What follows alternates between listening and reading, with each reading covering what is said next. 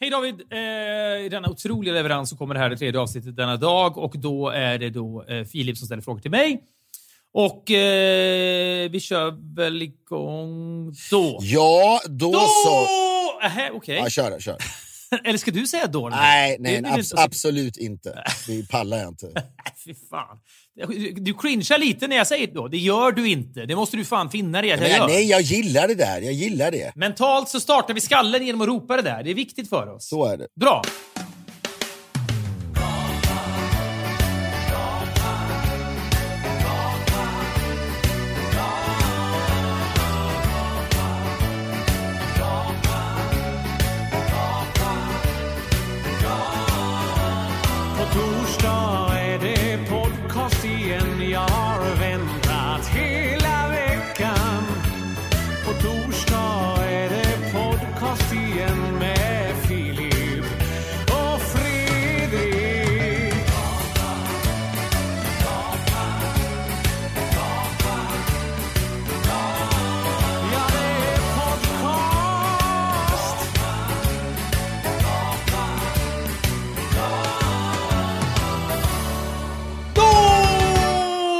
Välkomna till Filip och Fredriks podcast. Det är sommar och ibland kan det vara kul att återvända till gamla grepp man kanske inte har ägnat sig åt på åtta år kanske. Väva in er, Det är lugnt Fredrik. lyssnare. Det är lugnt. Jag vet. Det är din panik för åtta år. Det är lugnt. Nej, men det är lite dåligt samvete för när man gör en fråga på det är ofta tecken på att, liksom så här, men att man, att man liksom har running out of steam, så att säga. Men det är inte det. Jag tycker också att det finns någonting med att efter att vi har spelat in den här, då kan man liksom vara salongs i tre veckor i sträck utan att behöva tänka på arbete så mycket. Det är, det är viktigt för oss också. Vi måste få ha... Det känns som att ju äldre du... Jag gillar ju alltjämt att någonstans bränna ut mig själv. Ska det drickas så ska det drickas. För att jag söker någonting. Men du är, väl, du är väldigt salongsorienterad numera, känner jag. Men jag har väl bränt ut mig episkt de senaste åren på fruktansvärda sätt också. Men det är ju inte det man vill Ja, åt. det här är ju en frågepodd. Det är en frågepodd vi ska göra. Förra veckan så fick jag en fråga av Markus Krunegård.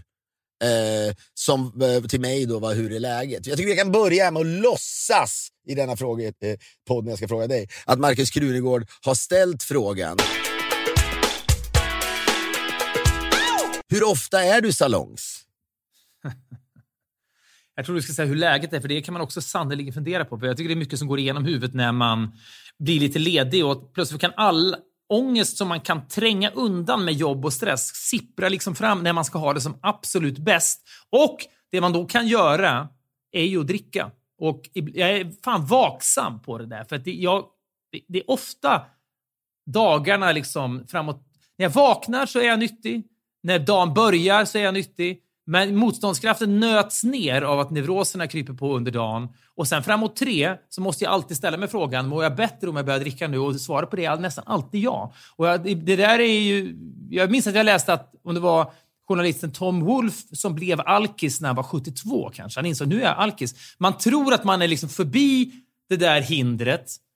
Men, men jag, jag är fan vaksam på det. Alltså. Min mamma säger hela tiden till mig, nu är jag så gammal så jag kan dricka eh, hur mycket som helst. Mm. Vilket är, hon har en viss poäng i, men det är också en slippery slope naturligtvis. Ja, det är, Vi vet ja, inte men, riktigt vad som händer. svar, nej, men jag, jag, jag försöker liksom hålla en dag ren per vecka under sommaren. Men, och då kan jag känna mig så jävla nöjd dagen efter. Då. Fan vad duktig jag var igår att jag inte drack. Men, men jag tror att jag har ärvt det av mina föräldrar också. De drack ju jämt på somrarna. Och jag, ja, sen dricker jag mycket, mycket mer än vad de gjorde på vintrarna. Vet du att jag tänkte, vet du, jag sa det i bilen till Agnes när vi hade varit ute och roadtrippat. Då hade vi druckit varje dag. Med, nej, det hade vi inte gjort, för vi tar säkert av två veckor så var det fyra dagar som var helt utan alkohol. Men sen var det ju kanske fem riktiga festdagar och sen var det så här.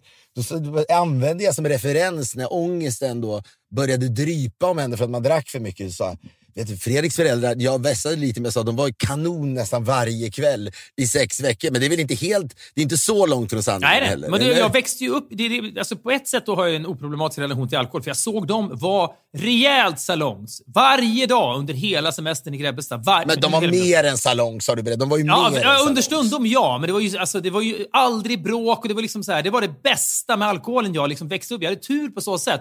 Eh, Men sen så lyckades ju de, när de kom hem till liksom Juniskär efter sommaren, då var det ju liksom cold turkey på dem. Det är det ju inte för en annan. Liksom. Då helt plötsligt ska man ha AV ändå med alla mot alla gänget. Din farsa drack väl ändå på lördagar gin och tonic? Jo, men det var bara på lördagar som jag sagt för i pausen under Tips Extra när han sket och drack gin och tonic. Det var, inte samtidigt, men det, det var ju ritualen. Och det var ju också, fanns något vackert i det också. Men en Kalle Austrell, namnet kanske ej fingerat. Fuck, marry, kill. Magdalena Andersson, Annie Lööf, Ebba Busch. Det här är känsligt. Åh jävlar. Oj, oj, oj. Ja, okej. Okay. Alltså... Mary blir nog Magdalena Andersson för att det känns liksom, hon känns ju smart och stabil och sådär. Och det känns som att hon också kan liksom stå ut med att vi ofta hämtar mat och inte behöver liksom laga så mycket hemma för hon känns stressad. Hon kan liksom leva med det. Men också känns det enkelt att vara i en relation med. Det känns också som att ni skulle kunna vara ifrån varandra mycket, till och med inne i en lägenhet. Var och en mm. för sig. Detta inte för att säga att det inte skulle vara romantiskt, men förstår du vad jag menar? Ni, ja. Det fin finns någonting i det där som är ganska tilltalande på något sätt. Ja. Ja, då så har vi kvar då, fuck, fuck och kill. Ja, men det är ju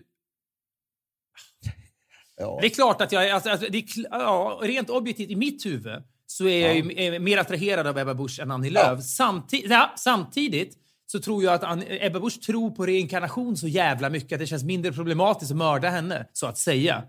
Eh, och eh, jag tror nog... Och hon, det finns också en del av hennes värderingar som är bedrövliga. Så okej, okay, fuck Annie Lööf då. Kill Ebba Busch. Då är det då Filip Kaber har han tagit LSD? Eh, det har jag gjort. En gång med en, en flickvän på eh, början på 2000-talet som var en gammal rave-person som hade kvar ett... Vad hette hon i förnamn? Det alltid Helena, Helena. Helena hade var, Helena. Ja, rave-tjej. Som hade kvar lite LSD-frimärken från eh, hennes liksom, heyday. Och så upptäckte hon plötsligt dem i sin plånbok. Typ. Ja, inte upp, hon kanske tog med sig det. Och sen tyckte hon att vi skulle ta det. Och så minns jag att jag stod och jag kände liksom ingenting. Jag tänkte det, det är nog för gammalt det här. Det har liksom, bäst före-datumet har passerat så det har nog inte ge, ge mig inte så mycket det här. Och så sitter vi och stirrar ut genom fönstret i min lägenhet på Mariatorget och sen så säger jag till henne, nej jag är ledsen. Det här, det händer ju ingenting. Och då sa hon, du säger det, men du har också stirrat på det där lövet i 30 minuter i sträck nu. Och då sa jag, men det är ju så otroligt vackert. och då förstod jag att jag ändå var väldigt, väldigt påverkad av det. Och sen minns jag att vi var ute och promenerade hela natten och var liksom superbäng på Södern. Så det var liksom, jag ska, det kan säga massa avigsidor med det där, men det var ändå en otrolig... Jag, jag, det är spännande med den här typen av psykedelia. Du var liksom tid, jag måste säga, du var tidigt ute. Du hade större mod än vad jag har möjligen idag. Då. Mm kändes det som. Du var öppen för allt. Ja, men det var väl också att jag växte upp och lyssnade på 60-talsmusik och läste böcker om vilken effekt just den drogen hade då på liksom artister. Och... Den var väl inte alltid så jävla bra på artister, va? Nej. David Crosby har väl aldrig kommit tillbaka? Ja, men det var eller? framförallt kolan som, och freebasing som sänkte honom. Det är väl framförallt kanske däremot liksom Peter Green i Fleetwood Mac och sådana som sänktes av det. Men jag, jag, var alltid, jag har alltid varit nyfiken. Jag skrev specialarbete i gymnasiet om narkotika. Jag har alltid varit liksom spänd på vad det där kan göra. Och det som ändå psykedeliska droger, om man nu räknar dit LSD, gör om man ska säga något positivt med det så är det ändå att det är spännande när man upptäcker att delar av ens huvud man inte visste fanns plötsligt finns. Nästa då, Carl Salin. Mm. Och Det här har vi pratat om så mycket så att jag, jag förstår att du, du, kan tycka att du är eh, trött på det, men du säger alltid bara, du är väldigt svepande även här. Som jag hoppas att du inte kommer vara i resten av den här podden. Det är inte bara hos Christian Lok du ska vara ärlig när du är med i Min sanning, utan även här. Ja, ja. det här är också min sanning. Hur många paddelracket har du slagit sönder idag? Och då vill man ju ha en siffra. Approximativ ja. åtminstone. Ja, men då kan jag, ska jag gissa på 27. 27? Det är mycket, det är många. Ja, Ja, jag vet. men vi har ju pratat om det här mycket och det är, det, det är bara innehållsmänniskan i mig som drar. Det här kan jag stå för till 100 procent. Men om man då, snabb, snabb eh, ekonomisk, eh, då, eh, det är upp mot 100 000 kronor eller Ja, men de snittar kanske två ändå. Jag har köpt mycket billigare, eller billiga, men jag, inte bara de dyraste. Ja, men 60-70 000. 60-70 000. Ja, utspritt över två och ett halvt år åtminstone. Jag vet, ingenting av det här är bra. Kortis där. Är inte från Hanna Panna 84 då? Mm.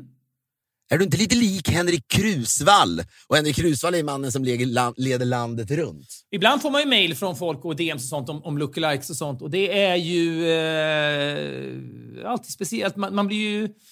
Jag har ju ofta skrutit om att jag tror att när jag är utomlands och har på mig solglasögon så tror somliga att jag är Leonardo DiCaprio. Det, det är ju då ena änden av Hur vidrighetsspektrat. många gånger har, hänt, hur många gånger har det hänt? Och det kanske gånger, fyra gånger, fem gånger kanske. Det har ändå liksom verkligen tisslats och tasslats runt mig. Jag har hört Leo, bababa, så då har jag njutit av det. Och detta är ena änden av klädsamhetsspektrat. Det njuter jag ju förstås av och för vidare på ett alldeles oklädsamt sätt. Samtidigt hör jag ju mycket oftare att jag är lik Henrik Krusvall eh, som leder landet runt.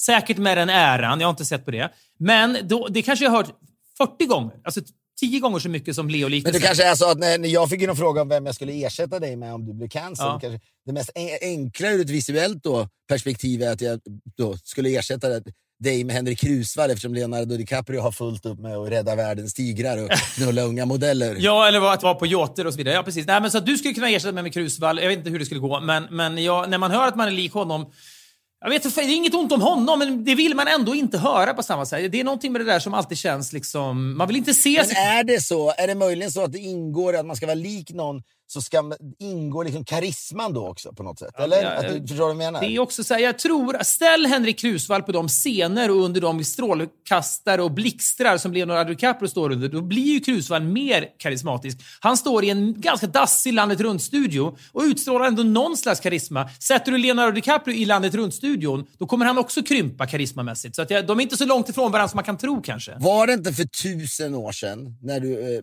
ha- ha- hade- hade sex med en kvinna att hon trodde att hon hade sex med Per Elofsson, skidåkaren hon hade sex med dig? Jo, men jag trådde ju också att jag hade sex med Annika Lantz. Så det var en otrolig, märklig fylle. Det var ju på ett hotellrum i Göteborg för hundra år sedan. Eh, där jag var, eh, låg med kvinnan som jag trodde var Annika Lantz och tänkte för mig själv, det är inte klokt att Annika Lantz vill ligga med mig. Medan hon då samtidigt låg och tänkte, det är inte klokt att skidåkaren Per Elofsson vill ligga med mig. Det som var härligt med det var ju att det uppdagades i snacket efteråt när hon sa, kallar man det för Per eller Elofsson? Och jag... Ja, Jag vet inte fan, jag brukar kallas Fredrik. Va? Fredrik? Är inte du Per Elofsson? Va? Och, och så tänkte jag så här, hon hade sån härlig driv i rösten också så att, och var lik Annika Lantz. Men, och du, kallar man dig för, ja du vet, så uppdagades allt och då hade vi väldigt kul åt det. Real Jonas frågar varför blockar du mig på Insta? Jag skrev sluta podda på engelska, storhetsvansinne. Ja. Ja, jag vet, inte. du vet hur det är. Ja, du är inte så mycket på Insta, men jag kan verkligen bli så här riktigt... Man är, Jag har aldrig blockat Nej. någon. Jag har aldrig blockat Men någon. du vet- vet du- du blockar ju som djävulen. Du heller- Så fort någon skriver lite Du negativt. vet heller inte hur man gör när man blockar. Det har också stoppat dig. Du, tänker, du, du blir lite så här. Jag minns när min farfar såg en fjärrkontroll första gången. Ingenjör, tyrann kommer du att säga, men uppvuxen som chef på någon fabrik i Trollhättan. Du är uppvuxen med hela sitt vuxna liv. Representationsmiddagar, Rotary. Här är en fjärrkontroll till videon och han fick panik över den för han kände så här, det är jag för gammal för. Och sen vägrade han ta i den här fjärrkontrollen. Det var rörande. Jag kanske var tio år då när det här hände, men jag minns det väldigt starkt. På samma sätt är det med dig och vissa gadgets. Att du känner, där klarar jag inte av, så jag håller mig ifrån det och block Ja, det, det, det, återigen, men det, absolut, men det är ju irrelevant. Du, alltså, du, alla som inte tycker som du blockar Jag har flesta. blockat lika många... Jävligt nej, många. Nej, men jag har blockat kanske lika många människor som var padelracket jag har slagit sönder. Det vill säga att ja, men den där jäveln, nu är jag på dåligt humör. Det, vilket härligt sätt att få utlopp för det. Den här jäveln gnäller. Och det är, vissa tror ju också att ett kommentarsfält är så här, det här är väl en öppen offentlig plats? Ja, men det är också mitt an, liksom, mi- min anslagstavla. Om jag har en anslagstavla hemma och så sätter någon upp en post-it-lapp på den där det står “Fan vad värdelösa ni är”. Då tar jag ju bort den lappen och kanske irriterar mig på människan som satte upp den här lappen och då blockar jag den jäveln. Visst, många hör av sig det, är så förlju- det är ändå lite förljuget. Det är lite förljuget. Ja, jag, jag vet. Men jag, jag, så här är det. Det finns värre saker man kan göra mot medmänniskor än att blocka dem. Många hör av sig och säger “Varför har du blockat mig för?” Då kan jag tänka “Ja, men du, då har du varit en. Jag vet att du har varit det. Men då kan jag väl också kanske förlora. Jag kanske borde ta ett avblockningsrace i sommar då. Hör av er till podcastet poddff.com och säg vad ni heter på Insta så ska jag avblocka er. Tillfälligt. Klevvass. Jävla speciella namn alla har på Insta ändå. Vad tycker du om det? Tycker det tycker du är lite konstigt? Jag har ingen åsikt om det faktiskt. Nej, jag, jag skojar. Är han på att göra en ny säsong av Sex steg? I sista säsongen sa han att detta är sista gången. Jag minns att jag sa det nog då för att vi var så jävla utpumpade och vi satt med jetlag på en 16 timmars resa mellan Johannesburg och New York. Jag trodde jag skulle dö på riktigt och man var helt slut, slut, slut. Det jag, folk undrar ju ofta om det här programmet och jag är så jävla stolt över det på massa sätt.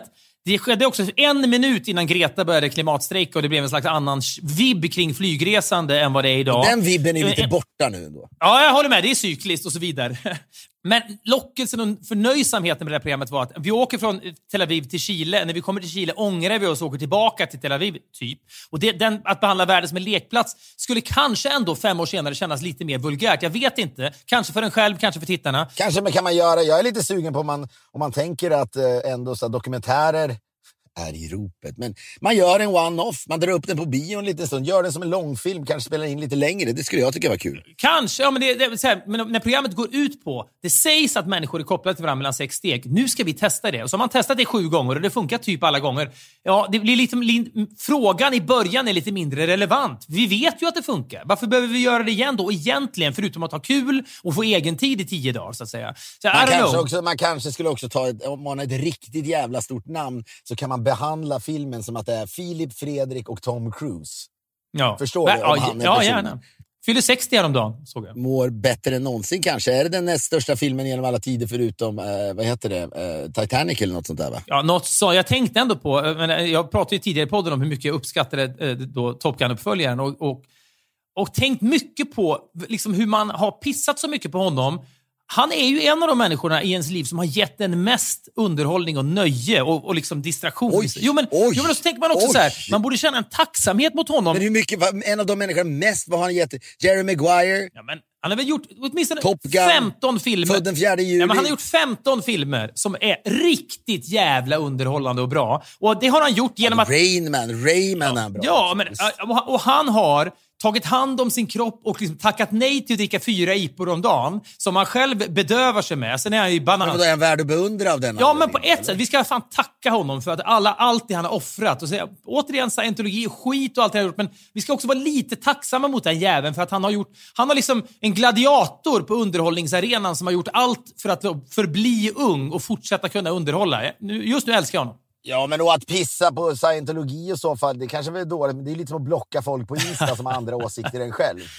True. Ja, men det, jag börjar fan bli mer och mer så känner jag. Att vad fan, pissa på de tråkigaste åsikterna som finns. Du vet, folk som kan, hur kan man vara kristen? Vi har ett liv. Det är så jävla liksom, okomplicerande att vara av den åsikten. Jo, absolut så är det. Men du, eh, det var någon fråga till dig som du fick till förra veckans podd som jag inte ställde som var så här, hur kan Filip vara, säga sig vara så liberal när han så ofta fördömer människor som inte tycker som han? Så du har också i dig att dissa andras åsikter. Ja men, det, ja, men- ja, det säger jag väl. Men jag vet inte, det beror på vad man dissar. Men jag tycker det är lättare, bättre att dissa människor som gillar liksom redaktionsmedlemmar på Masked Singer som tycker det är rimligt att de vinner en kristall. Ja, jag- De tycker jag man kan dissa Ja. mer än människor som är scientologer. Ja. Det, blir, blir liksom, det beror på vad det är. Jag förstår. Vi är denna vecka sponsrade av AMF och om det är någonting som är bra i pensionssammanhang så är det ju långsiktighet. Jag tänker ibland på mitt eget förbannade golfande, hur det då utvecklas över tid. Man lägger ner timmar, man står och nöter på den så kallade rangen, eller som man säger i Sverige, ranchen. Då Eller ranchen, säger man väl också. Eller ranchen som man också kan säga. Det, det, det är som ett spektra av uttal på det där. Eller det är det man ranchen, gör. kanske. Ranchen. Ranchen. Det är det där man gör och efter många år då så har man i bästa fall då blivit bättre även om det inte alltid känns så. Man tittar bakåt och ser att man då har utvecklats och då står man där på en helt annan nivå än när man började och kanske på en helt annan nivå än man hade kunnat förväntat sig efter år av kämpande. Och detsamma gäller ju då med pension. AMF har ju haft högst avkastning de senaste 15 åren. Det är ett riktigt bra skäl att välja AMF. Det här gäller totalavkastning för traditionell försäkring bland jämförbara bolag. Läs mer om jämförelsen och hur det funkar på amf.se.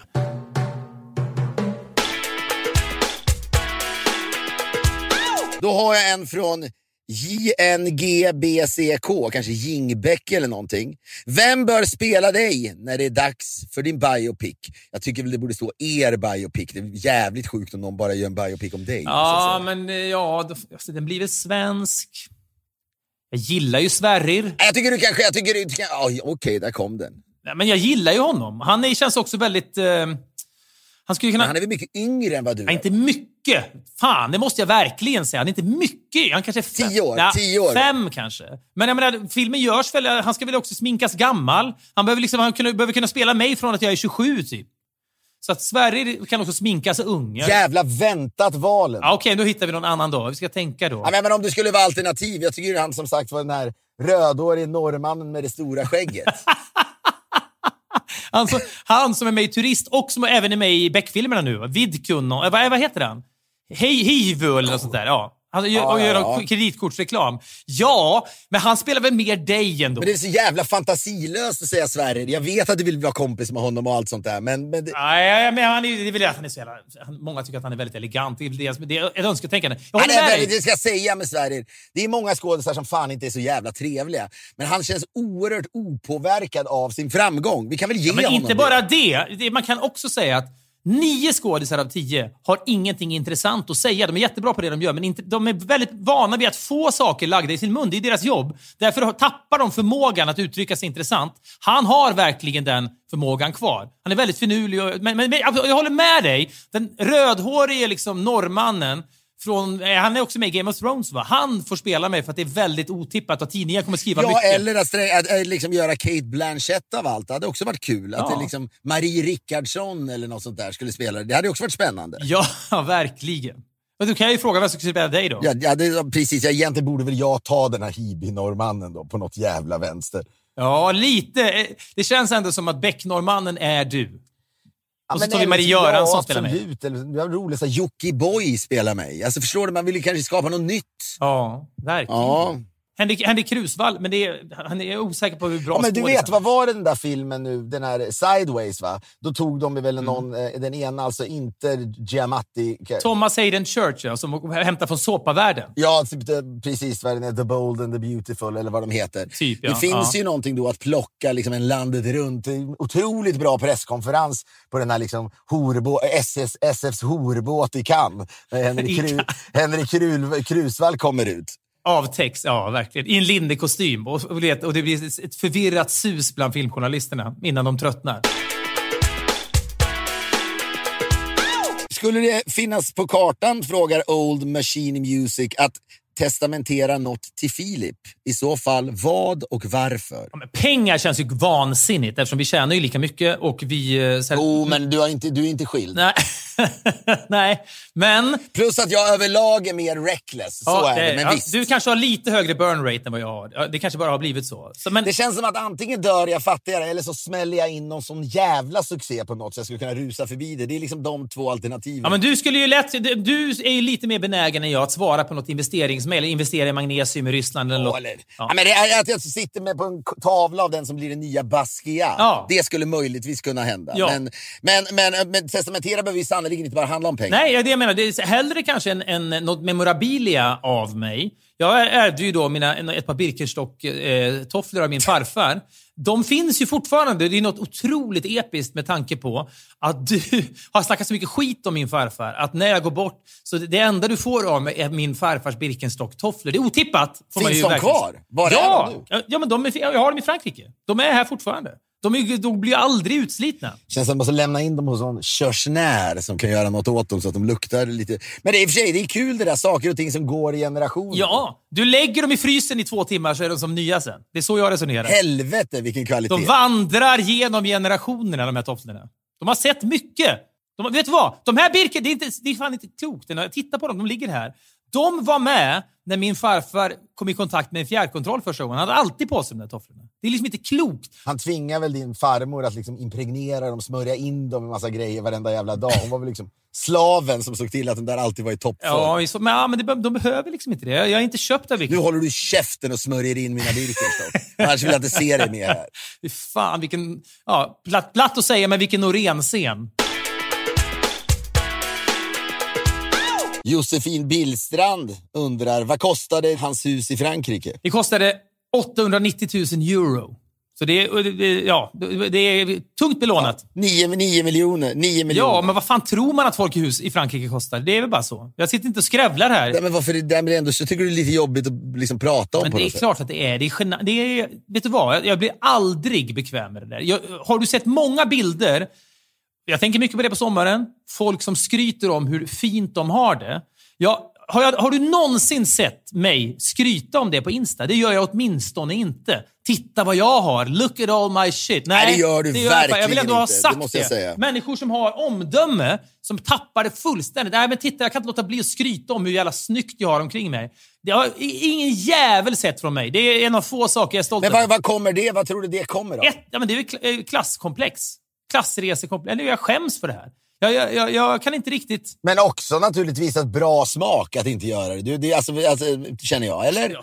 Vad fan ska man skryta om sånt för? Ja, Nej, men- jag frågar, säg det till alla som skryter så jävla mycket om. Jag fattar, jag fattar inte. Ja, men jag, kan, men jag, kan mer, ja, men jag kan mer förstå folk som växer upp i riktig fattigdom som gör det. Det känns som att det, det är rimligare att man någonstans, det finns en revanschresa Ja, där. Så Ja. att säga. Men det, det, jag, jag, jag, det finns vissa saker som jag känner skam inför och som jag kanske inte borde känna så mycket skam. Alltså jag känner en skam för att jag har det här huset på något jävla sätt. Jag, jag, ofta när jag är här så säger jag ju inte att jag är här när vi poddar. För jag, skäm, jag, jag, tycker det är så här.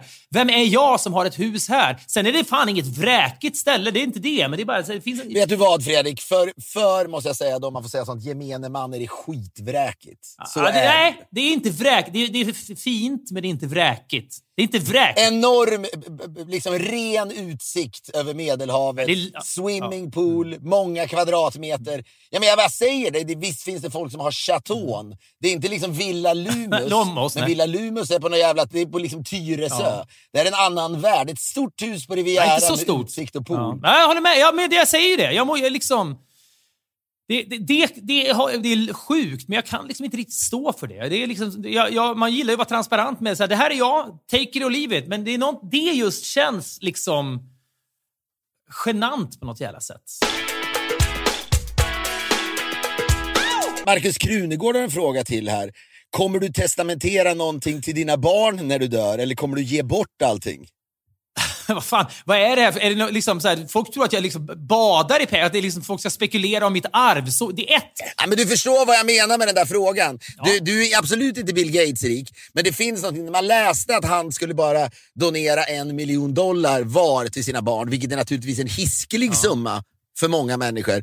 Men man gillade ju det och det kändes rimligt. Det är då, Markus Krunegård och jag pratade om det här. ja, men då, jag vet att du någon gång sa, och då kanske dina döttrar blir besvikna, men du sa att de ska fan också bo i en jävla andrahandslägenhet i Västra skogen när de växer upp. Det gillar jag som fan att du säger. Jag tänker ha exakt samma inställning. Det var därför jag menade på detta Det, bäst, sätt. Förstår bästa du? med huset här nere är att mina barn inte vill vara här. Utan de vill hellre vara hos sin mormor på Gotland. Och så liksom så här, man får men- släpa dem hit. Jo, men det är så här, jag gillar ju att mina barn inte säger åh, kan vi inte bränna ner till Rivieran snart? Utan nej, vi vill inte vara på Rivieran.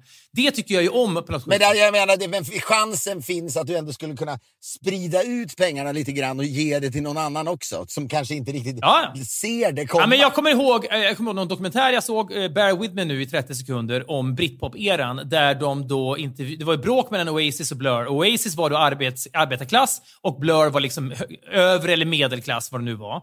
Och då sa eh, vid något tillfälle Eh, Noel Gallagher så här att jag kommer från liksom fattiga omständigheter, jag har stått och grävt diken. Det gör mig i grunden till en bättre människa än Damon Albarn som sjunger i Blur. Så är det bara, punkt. Och när man hör det så är det en cool, rolig, bra sägning som man tänker, ja det där stämmer. Men så kan också Noel Gallagher sitta i Svenska Värvet när han blev intervjuad av Kristoffer Triumf och säga, när när Kristoffer Triumf frågar honom, vad gör det med dina barn tror du? Att de flyger business eller första klass med dig hela tiden? Tror du inte att de tappar kontakten med den verkliga världen då? Och då svarar han på en annan cool one-liner-sätt då. Vem vill leva i den riktiga världen? Och så låter det som en härlig sägning. Men de två citaten, som då är sagda med tio års mellanrum, står ju helt i kontrast med varandra. Det vill säga, då kunde ju Kristoffer Triumf sagt, men vänta nu, tycker inte du att du är en bättre människa än Damon Albarn för att du kommer från fattiga omständigheter? Då blir ju dina barn med andra ord lika, säm, ännu sämre än Damon Albarn. Det vill säga, ja, då hade han ju blivit ställd kanske, vilket hade varit kul. Men Triumf hade inte den liksom, så här, närvaron att ställa det. Jag visste väl inte om att han hade sagt det här. Men Men dina, dina barn kan inte förvänta sig egna bostadsrätter när de har gått ut gymnasiet. Så att Nej, men, vad- så. men, men, har jag inte råd med heller. Jag, jag kommer inte ägna mig åt sånt. Men, det- Men med, lite, nej, men lite lån och skit. Jag gillar, jag vill att de, jag vill att de ska hamna i en hyres, eh, en andrahands etta men det gör ju alla. Det är klart de ska göra det också. Men det, det, det, jag är vaksam. Det kommer inte Alex Schulmans barn göra kan jag säga till dig. Jag är vaksam på dels alkoholen, dels att mina barn ska bli bortskämda. Jag är livrädd för det, men det känns inte som att de är det. Men, men de, kommer, få, de kommer få en skärva av min, min högst begränsade förmögenhet. Och så får jag se, ska vi hitta något skönt, härligt charity att lägga någonting på? Jag måste, det har jag inte funderat på. Larsson Kevin undrar, är du nöjd över hur du har spenderat din tid i livet? Det var ju fan en väldigt bra fråga tycker jag. Ehm, det, finns ju, det finns en låt av artisten Colin Hay som spelade i Men at Work. uh, och sen blev soloartist. Och han sjunger en låt som heter, då sjunger I'm waiting for my real life to begin. Den är otrolig. Det är kanske den jag ska sluta med den här podden med. Den är så jävla bra. För det finns en risk alltid att man tänker att det här är inte så optimalt, men snart kommer ju mitt riktiga liv att börja och sen tänker man så för länge och sen så är det över, etc. etc. Ja, det jag kan känna en otrolig tacksamhet för är ju att jag har Även om folk tycker att det man gör är skit och tingeltangel och sånt, så har man ju åtminstone haft väldigt, väldigt kul när man har gjort det och kunnat försörja sig på det. Och på ett sätt är ju det en otrolig ynnest. Och så kan man då kanske ibland tänka på så här, borde man... Tänk om man hade valt liksom, eh, du vet, någon slags mer naturvetenskaplig bana och kanske på riktigt hjälpt någon att liksom man kan uppfinna någon jävla medicin eller något, om man är riktigt narcissistisk. Det är inte alls säkert. Förmodligen hade man inte upptäckt något jävla skit Ja, alls. men eller så hade du bara blivit dykarinstruktör i Thailand. Så Ja. Det hade också kunnat vara ett alternativ. Ja, verkligen. Men jag ska nog ändå säga att jag eh, känner mig... eh, Det har väl med åldern att göra och att man är barn och de funderar, börjar fundera på vad de ska bli och sådär.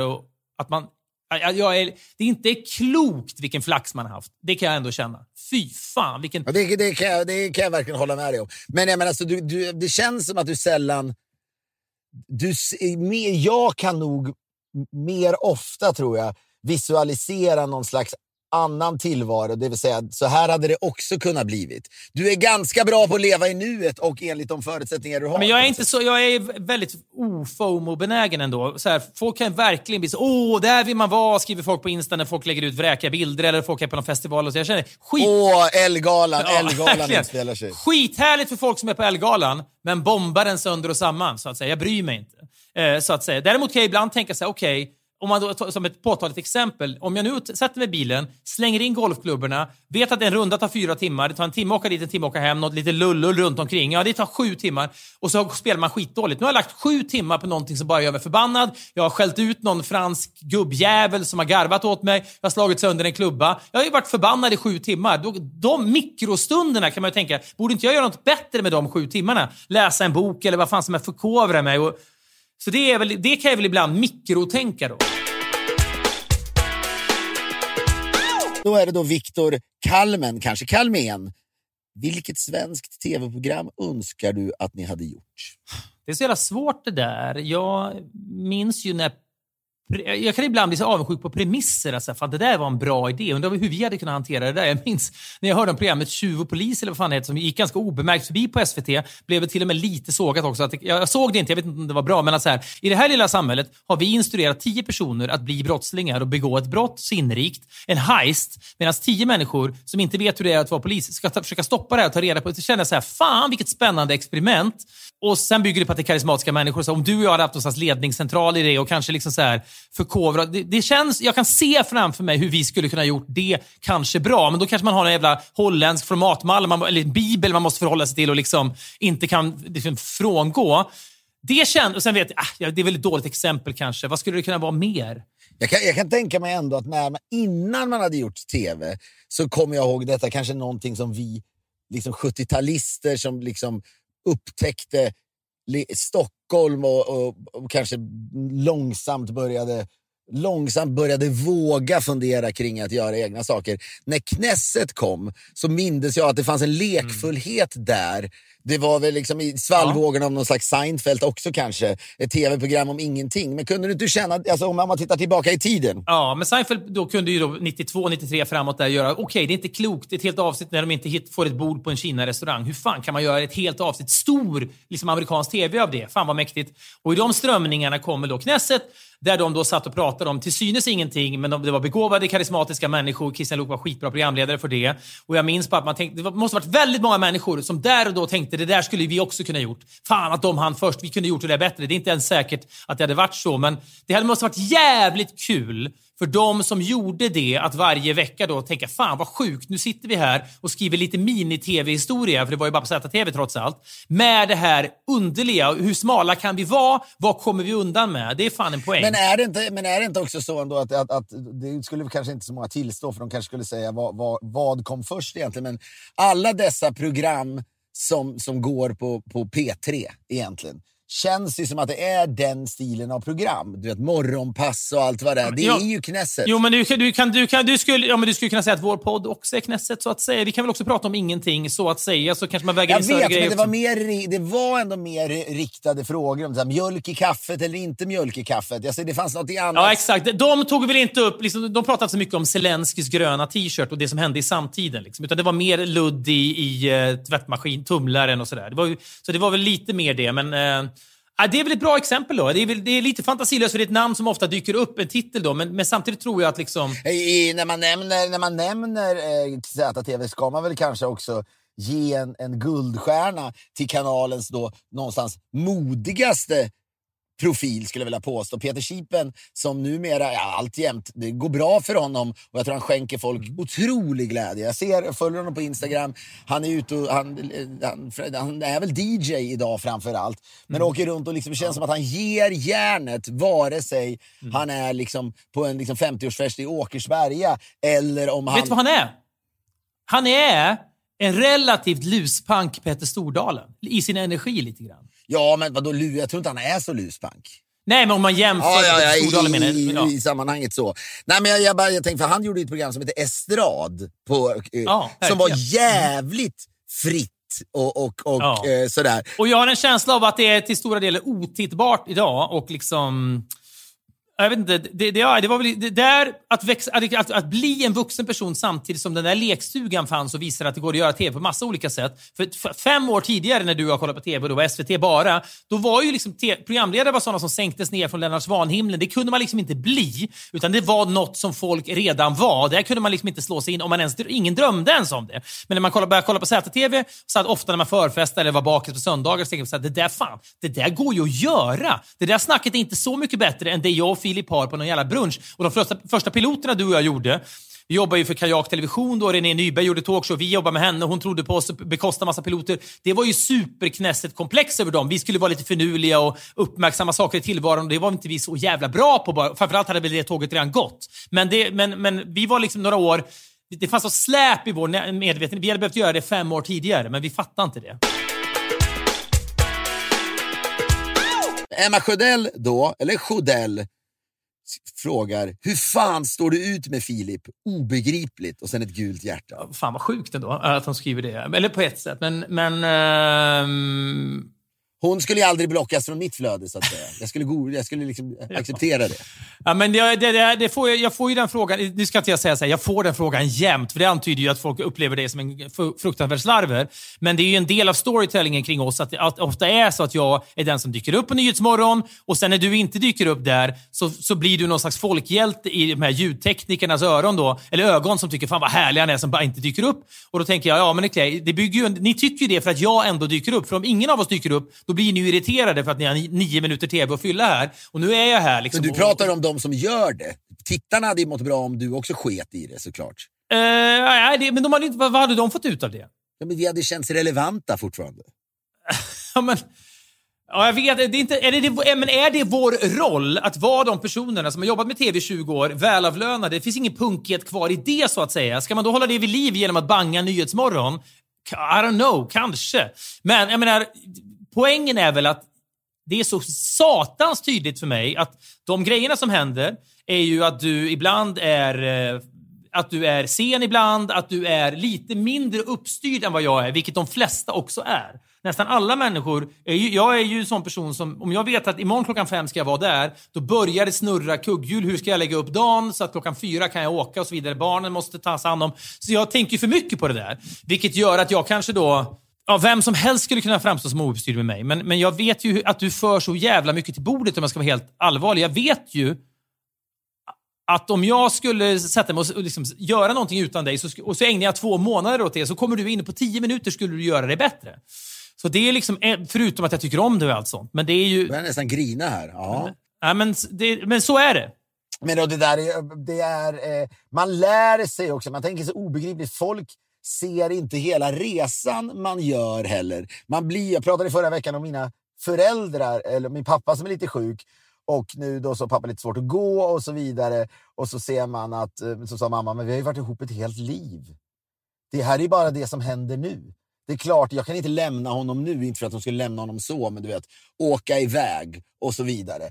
Det är inte helt jämförbart, men om- ibland så tänker man, ja, och då sitter de där i tv och, och håller på och liksom, eh, tramsar och vad jobbig han verkar. Men det är ju det där också. Det, det, det, man, man står ju ut för att man har känt varandra länge också. Men så är det. Så är det. Och jag, jag vet, jag, jag minns det första exemplet. Jag minns att jag nämnde det här exemplet en gång för, jag tror att det var för Alex Schulman. Han bara, så här, på vilket sätt kompletterar ni? Vad fan nu vad frågan var. Och då hade jag ett påtagligt exempel på när jag insåg att din hjärna var annorlunda från min och att det, att det hjälpte mig på massa sätt. Och han förstod inte det. Han tyckte det var vad, vad han pratade om. Så exemplet kanske därför inte är bra. Men jag minns att vi sitter i 100 höjdare-studion när vi spelar in det här programmet, när vi kollar på klipp. Eh, och jag tror till och med att Christian Luuk kanske var gäst då, apropå Knesset. Han var en av gästerna i alla fall. Och eh, vi visar klippet där, eh, trailern till filmen Tre solar, där då, som är komiskt på många sätt för att Micke Persbrandt har en lång strå, stråig peruk på sig. Och det ska man garva åt. ska vi tycka till lite grann om det. Eh, och då så började vi prata om Micke Persbrandt. Vilken roll skulle han mer kunna ha med det där eh, håret? Skulle han kunna vara Gandalf, säger jag.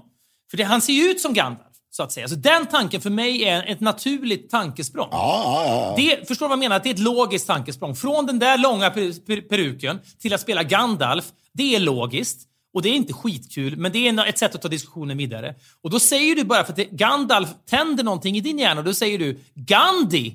Vilket är så här.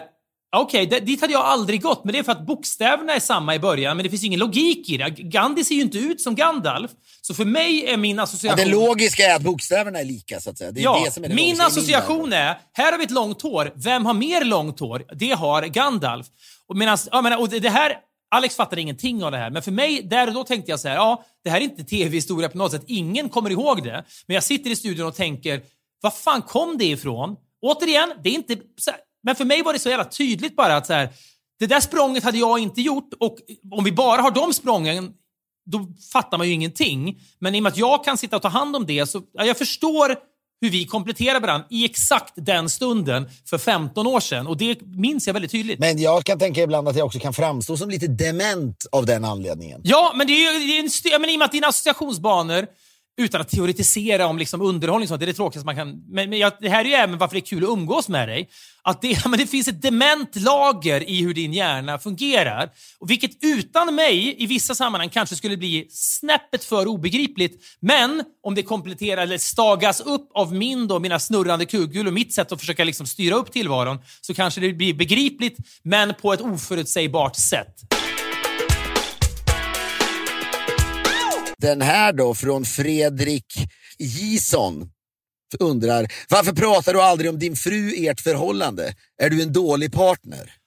Ja, men jag, kan, jag, någon gång, jag kan nog nämna henne, men jag avskyr så jävla mycket när folk gör sig själva som offentliga par. Jag tror, jag tror att jag har liksom en... Ett, så vill inte säkert hon vill bli indragen i det heller. Jag skulle säkert kunna prata om henne, om, är det okej om jag nämner det här? Men det är någonting med det där som alltid... På samma sätt som, jag vill inte visa upp mitt jävla hus här. Jag vill inte, inte, det är någonting med det som bara känns så jävla...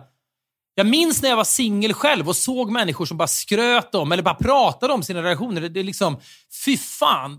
Det är någon slags, jag vet jag har någon slags så här bara, känner någon skam för det. Jag tycker det känns så jävla liksom... Men det, men det finns väl å, å, å andra sidan grader av det där, eller målar du upp mig som så att säga motsatsen till dig? Nej, det gör jag inte alls. Det, det där är ju upp till var och en. Jag, jag, jag, jag sitter inte... Om Jo, du, jo, nej, men nej! om du nu avsky, avskyr det så mycket. Så Ofta tycker jag roligt innehåll är ju, om, om jag skulle säga så här, mina barn var helt otroliga idag. Det skulle jag ju aldrig säga i, i podden eller i tv. Det är för, för det är för tråkigt. Det kan andra få göra. Däremot om jag hittar något kul eller liksom så här avslöjande som mina idiotiska barn har gjort, då kan jag nämna dem av den anledningen. På samma sätt, att sitta och säga bara så här, åh, det, idag sa min fru en härlig sak. Min härliga fru sa en härlig sak.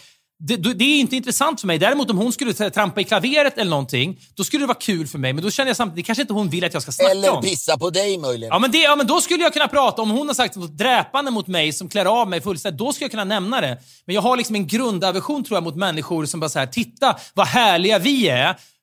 Från åren när jag avskydde det så jävla mycket att det fortfarande sitter i. Men, och det måste jag säga, där håller jag faktiskt med dig. Jag hoppas, jag har ju tänkt, jag pratar så jävla mycket om min familj, men någonstans så känner man, det tror jag är viktigt, man tänker, eller viktigt om man nu, när man, ibland tror jag att det missuppfattas med vad är att vara personlig. I samma sekund, vi pratar ofta du och jag om när vi, du sprang in i, var det inte så? Eller du läste på Facebook där den svenska föreläsaren Andreas Ekström, eller vad heter han? Ja, det heter han tror jag, va? Från Skåne. Jag tror det, ja. Ja, men, och det, säga vad man vill, men vi har ju alltid haft en liten stel re- relation till honom. Men han, och det är väl därför jag tar upp honom vid namn, men när han någonstans vad gör, skrev något i stil med va?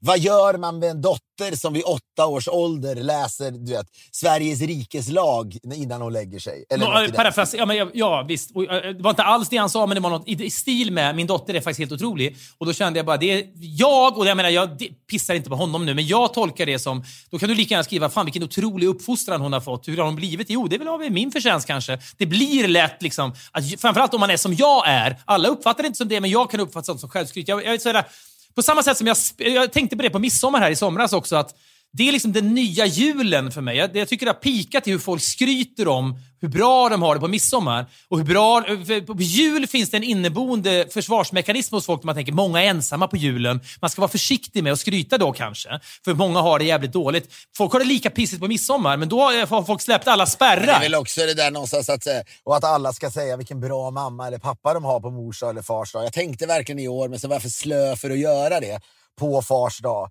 Så kan man liksom skriva, ja, idag tänker vi på alla som inte har någon Ja, farsa. sånt också. Och aldrig haft Sen någon kan man inte ta ansvar för allt Eh. sånt skit hela tiden också. Men, jag, men jag, Nej, fast jag tycker, jag tycker ändå att det är ointressant att höra om någon som har haft en, alltså en helt fläckfri farsa nedtecknad på tio rader. Då kan man säga, Filip, du har pratat om din farsa. Jo, men det är någonstans fördjupat och också både dissande på alla möjliga sätt. Men det är väl någonting, alltså så, här, så, så, så är det väl helt enkelt. Men sen, ibland så tänker jag att du, det där också sker, du har mer historier, både om din relation, ditt förhållande, men även din familj. Det var ju liksom, när du berättade den där historien om att din farsa, om man nu breddar förhållandet till det, bara sket en gång i veckan under då Tipsextra. Det känns som att jag får liksom tvinga ur dig de där. Du, du är väldigt skoningslös när du ska bedöma så att säga allmänintresset i det som pågår i din familj. För det är en kanonhistoria att din farsa bara sket, sket en gång i veckan. Jo, men då har jag, då har jag väl också liksom mjölkat den tio gånger kanske. Men det, det är någonting med det som bara är... ehm,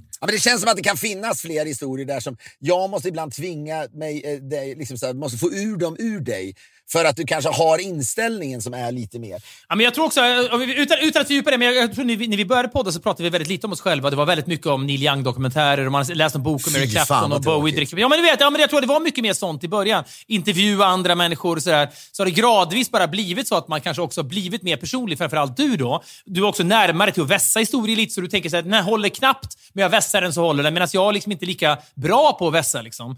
Däremot så slog det mig bara för någon vecka sedan att jag, att jag var med om någonting hemma som ändå hade någonting. Som jag tänkte, det där är en historia som ändå är personlig och har något, så bara glömde jag. Den slog mig nu.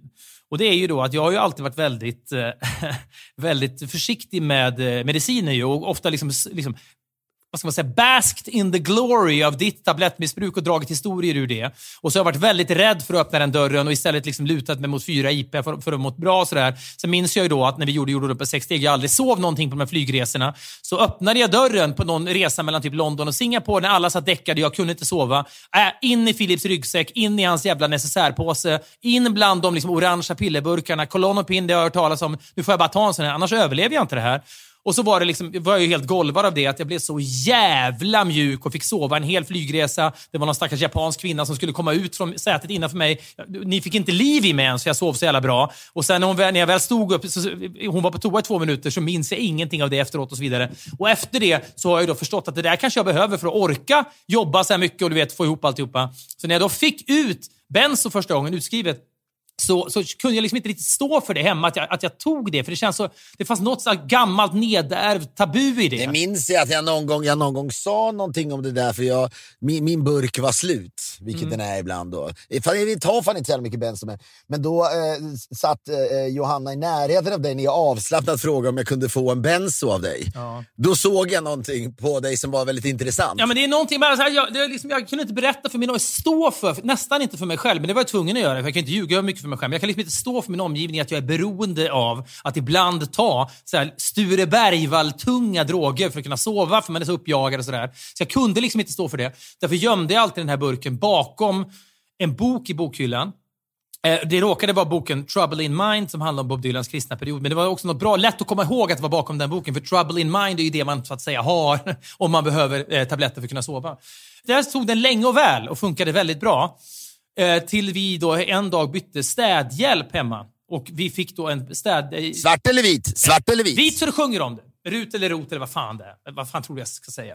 Men då, då var den här personen mycket mer Jo, noggrann. men det hade varit coolt om du hade stått för att det var sant. Ja, jag tror inte att det är absolut. det. Ja, Men, men, det, ja, Men då var den här absolut. personen mycket mer ambitiös än föregångaren. Så att när, när då familjen kom hem så stod den här burken på köksbordet med en post-it-lapp. Hittade den här burken bakom böckerna i bokhyllan. Nej! Eh, det är här har du inte berättat Jo, för mig. nej. Fan! Nej, jag säger jag kom på det nu. Men jag skulle berätta det tänkte jag, för det, är, det har någonting på många plan. Men jag glömde bara bort det. Det slog mig bara nu när du började prata. Men vad fan, det där är som du vet ibland eh, man har hört talas om, eh, vilket är ju mörkt, när, i, i familjer där, där någon av de vuxna då är alkoholist Mm. kanske. Och att det, det, det är tydligen ganska vanligt att man liksom gömmer flaskor lite överallt i huset för om andan faller på, vilket den gör väldigt ofta, så måste man kunna ständigt vara nära en flaska. Skåpsupande, det kallas ju för det, vet, ja. Om, ja, men exempelvis om du hade supit och så hade Johanna stått in i köket och så har du all sprit där inne, då går det ju inte. Nej. Så att säga. Eh, faktum att den är gömd vittnar ju om att det är någonting som... Liksom, förstår du Ja, vad jag ja. menar? Det blir det är värre det där. Men jag la mig ju platt och bara sa så här, fan, jag, det här tar jag ibland och jag, jag har typ inte kunnat stå för det. Det är jättekonstigt kanske, men så, Men det måste ju vara en jättestark händelse i er relation ja, på ett sätt. Ja, men det var, det var, det var genant för mig också. För fan, det, det, sen är det så här, vad fan, det är väl ingenting att skämmas för. Jag, det- jag, jag Ja, fast du blir... har ju dolt det. Du har Nej, men det, dolt men jag, liksom. för att jag är dum i huvudet själv också. Därför att jag tycker att det är någonting att skämmas för. Det är det ju inte. Det, människor behöver ju hjälp. Det är miljoner människor som tar grejer. Men jag har då känt att jag är inte bättre, det menar jag inte, men jag kan inte leva med riktigt att jag är beroende av det här. Då, då borde jag hellre byta livsstil, men det pallar jag ju inte heller. Så det var någonting med den, att jag liksom föll till föga för den tabugrejen som kändes så jävla liksom pinsam. Men vad, Eh, min, vad mynnade det här ut i? Tystnad? Tystnad eller, eller mynnade du i någon slags konflikt? Eller är det ingenting? Nej, Jag la mig så platt direkt så att jag liksom, det, det, det, det var, blev väl dags för middag, typ. Och sen ställde jag in den i, i, i Men du, det är, ju- men det är, du blir ju... Eh, eh, ja, det var ju som jag pratade när mamma kom på mig när jag onanerade, när jag berättade tusen gånger. Hon kom in, jag onanerade, skrek rätt ut, hon sa det är ingen fara. Och så skrek hon till slut, då är det mat! Ja. Så att säga. För att det var någonting som hade skett som, som, som jag i min värld uppfattade som lika pinsamt som det där. Det är kanske ganska vanligt att man bara går vidare efter det där. Ja, men, ja, vad fan ska jag säga? Det är liksom... eh, Men var står, bur, står burken framme nu? Då, den står inte finns? kvar på köksbordet, men den står, väl- nu står den i badrumsskåpet där den, det är fullt rimligt att den, alltså, Det här är ju ingenting jag borde... Och jag vet ju detta. Men jag, och, kanske finns det igenkänning att hämta ur det, att man ibland så här, bygger fantasifoster att någonting är mycket mer tabu än vad det egentligen är. Och så blir det som en sanning och så får man någon slags beröringsskräck vid det. Och så är det så det är bara. Men det, det är ju inte kontroversiellt för fem öre att man behöver ta det där ibland. Nej, nej, men det är ju fan med kontroversiellt att dölja det. Det måste jag ändå säga. Nej, det, det är väl snarare märkligt, ska jag säga. Det är inte kontroversiellt. Det är väl bara märkligt och konstigt. Och det, sån är jag väl ibland. Ja, men man skulle kunna säga att det säger någonting mer i relation, att du inte, att du inte är naken. Nej, men jag berättat... Ja, jag vet-. Det, det var... eh, Men det är också så här... Men är det så att ni aldrig har... Ja, men jag, jag kan tänka mig, och jag tror det, där är vi olika. Jag tror, ni bråkar ju aldrig heller, Johanna och du. Jag och Agnes bråkar tror jag mer ofta och så vidare. Bara, det är olika genrer där man kan vara lika lyckliga i vilken relation som helst. Men det, inte heller där, för det där hade ju kunnat varit liksom startskottet på någonting. Ja, att relationen aldrig är densamma igen. Ja, ja, kanske. Jag vet inte. Det, ja. Jo, att gömma, att gömma. En sak om det hade varit liksom Alvedon, men du gömmer ju en, liksom, något som folk snackar om ändå, benzo. Det är, du gömmer ju någonting. Ja, Ångestdämpande. men jag, jag tror att jag, alltså hon har ju sett så jävla mycket av mitt pissmående kring när man har varit stressad. Jag, alltså under Tårtgeneralens klippning den vintern så mådde jag ju så dåligt så att det liksom... Och, och, att jag har väl liksom också skämts för att jag har mått så dåligt och, framstått som så jävla slutkörd. Att när jag då liksom mår bra så vill jag väl skapa en känsla av att nu, titta, nu... nu Var det något sånt du sa? Nu låter det nästan som jag är mitt inne i ditt Nej, men nej, jag kommer inte ihåg. Helt ärligt så kommer jag inte ihåg. Men jag tror att liksom... Jag har ju berättat för dig när, när gick som sämst och jag var, gick ut och promenerade mitt i natten. Alltså gick som sämst i processen, ja. I procent när vi satt och klippte, det kom ingenstans. Och Snart ska den här skiten ut. Den har kostat miljoners miljoner och alla kommer att liksom... Alla som har jobbat med den kommer att bli så besvikna och alla de här skådisarna man har liksom släpat in i det här. Nu kommer de att hata den för all framtid. Folk kommer att garva åt den på stan. Du vet, nu, nu är det liksom så här, att då vandra genom stan mitt i natten, vinter, det är snöstorm. Och jag minns då att jag hoppades att någon, när jag gick över Västerbron, kan det inte stå någon jävel här nu som ska ta livet av sig, som jag kan liksom snacka ner, så jag åtminstone får, har gjort något bra med den här vintern. Och så gjorde det inte det förstås, jag var tvungen att vandra vidare hela natten. Men då, jag var liksom som ett spöke då och har mått som, under perioder när vi varit som mest stressade, då, i framförallt jobb, mått så dåligt att jag har liksom skämts att det har liksom gått ut över andra. Ja, men det var bra. Jag tyckte det var bra att vi landade där. Jag ska säga, nu har vi en fråga kvar. Och du behöver inte svara så långt om det, men det, det är möjligt att du inte har ett svar. Men det är då... Alfte KM heter den här människan då på Instagram. Som frågar bara, högsta dröm? Ja, men jag- vet du vad? Jag, jag, det är någonting. Jag kommer ihåg när att snacket gick när eh, Henrik Schyffert hade gjort filmen Spring, Uje, spring. Jag tror att du hade träffat honom på någon fest då. Och den blev ju sannerligen firad. De dr- dränktes i Guldbaggar alltihopa. Så var det pandemi så de kanske inte fick komma ut med den så jävla mycket som de hade hoppats på etc. Men jag minns att han hade då sagt till dig på typ Malin Persson Giolitos 50-årsfest eller något. Den här vinner jag en Oscar för. Kanske lite på skämt, kanske lite jargong. Ja, men han sa, det ska jag säga för att ge honom lite cred, ska jag säga att han var just då inne i, en, i, i, i den fasen av efterbearbetningen. Jag tror att du skulle ju aldrig gå hela vägen dit, för du mår ju piss hela tiden. Men det han menade var väl liksom, idag kände jag när jag satt där, och det här han kommit långt i processen, jag vinner en Oscar. Ska bara sägas, att jag tror inte Ja. att alltid han gick runt och sa det. Ja, Utan, nej, nej, nej. Han, han skämtar med det. Jag förstår allt detta. Men jag har ju aldrig ens känt att man haft kon på det förstås. Men tänker man så här, ibland händer saker som... Jag menar, att de spelar in en, en dansk film som, om människor som dricker varje dag och så vinner den en Oscar sen. Nu är det Thomas Winterberg ett geni och alltihopa Mats Mikkelsen är med och alltihopa. Men vi, en, jag tänkte så här, ja, tänk om Schyffert hade gjort en film som, så han vinner en Oscar. Ja, hur kommer man att känna då? Det är inte omöjligt, för det, är alltså, sånt där kan hända. Så det, du och jag skulle kunna komma på en idé i en genre som inte är Marvel, som inte är skräck. En genre vi Eller den bemästrar. sopa hem Emmy, liksom stora kvällen på The Emmys. Hade varit Nej, Emmys, nej. Ja, absolut. Men det är ändå någonting så här, att, att skriva en 90 minuter lång film som ändå så här, tar sig igenom alla, som, som har en unikt bra premiss. Som är bara så här, nu är det bara att göra det här och så gör vi det bra, så bra vi bara kan. Man, och så allt faller på plats. Det är inte omöjligt att, att vinna en Oscar och det skulle ändå vara det är en banal dröm, men man tänker så här, ja, har man gjort en, vi har gjort två filmer, Trevligt folk, Tårtgeneralen, ingen av dem kan ju vinna en Oscar. Jag håller på med en ny här om, om min farsa faktiskt. Jag säger inte att den blir Oscar, men det, det är, det är ett driv, det kan jag hålla med dig om. Fan, det är väl, det är väl Ja. bra? Någon jävla gång. Det- det. Något förtjä- jag tycker vi förtjänar, någon, någon gång förtjänar vi en, en liksom större triumf än en eh, jävla kristall. Säg nu inte det när vi nominerade. ja!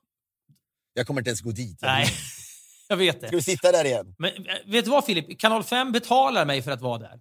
De betalar även det, är dig inte för det. bara, det, är inte ba, det är inte bara därför. Det var det larviga. Men jag tror också att den är första september. Du har precis min vita månad i augusti gått ut, så då kan man ju liksom gå på det. Ja, absolut. Alltså, alltså, jag, jag, jag önskar dig all lycka på Kristallen. Ja, men vi rundar här. tyckte det var en, en, en, en trevlig mix. Det fanns mycket frågor kvar. Jag ber om ursäkt till de som kanske känner att de blev förbisedda. Eller de som blev förbisedda. Så ser det ut. Men jag fick lite, lite blodad tand på det här ändå. För jag tycker inte att det är så jävla slätstruket. Utan det, det, det blir lite free-flowing eh, också. Ni får tycka vad ni vill. Och om ni tycker det är skit, skriv det på Fredriks, eh, Fred, i Fredriks flöde. Så kommer ni bli blockade. Garanterat. Här kommer Colin Hay med den otroliga låten I'm waiting for my real life to begin. Vi hörs igen om en vecka. Ha det bra. Hej! any minute now. My ship is coming in. I'll keep checking the horizon.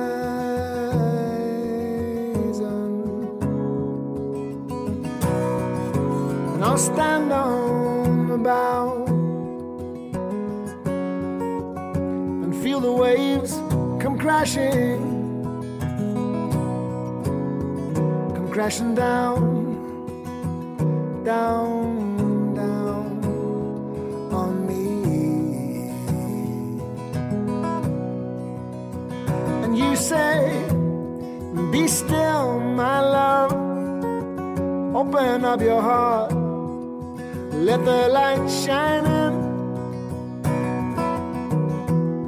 Don't you understand? I already have a plan. I'm waiting for my real life to begin. When I woke today, suddenly nothing happened. But in my dreams,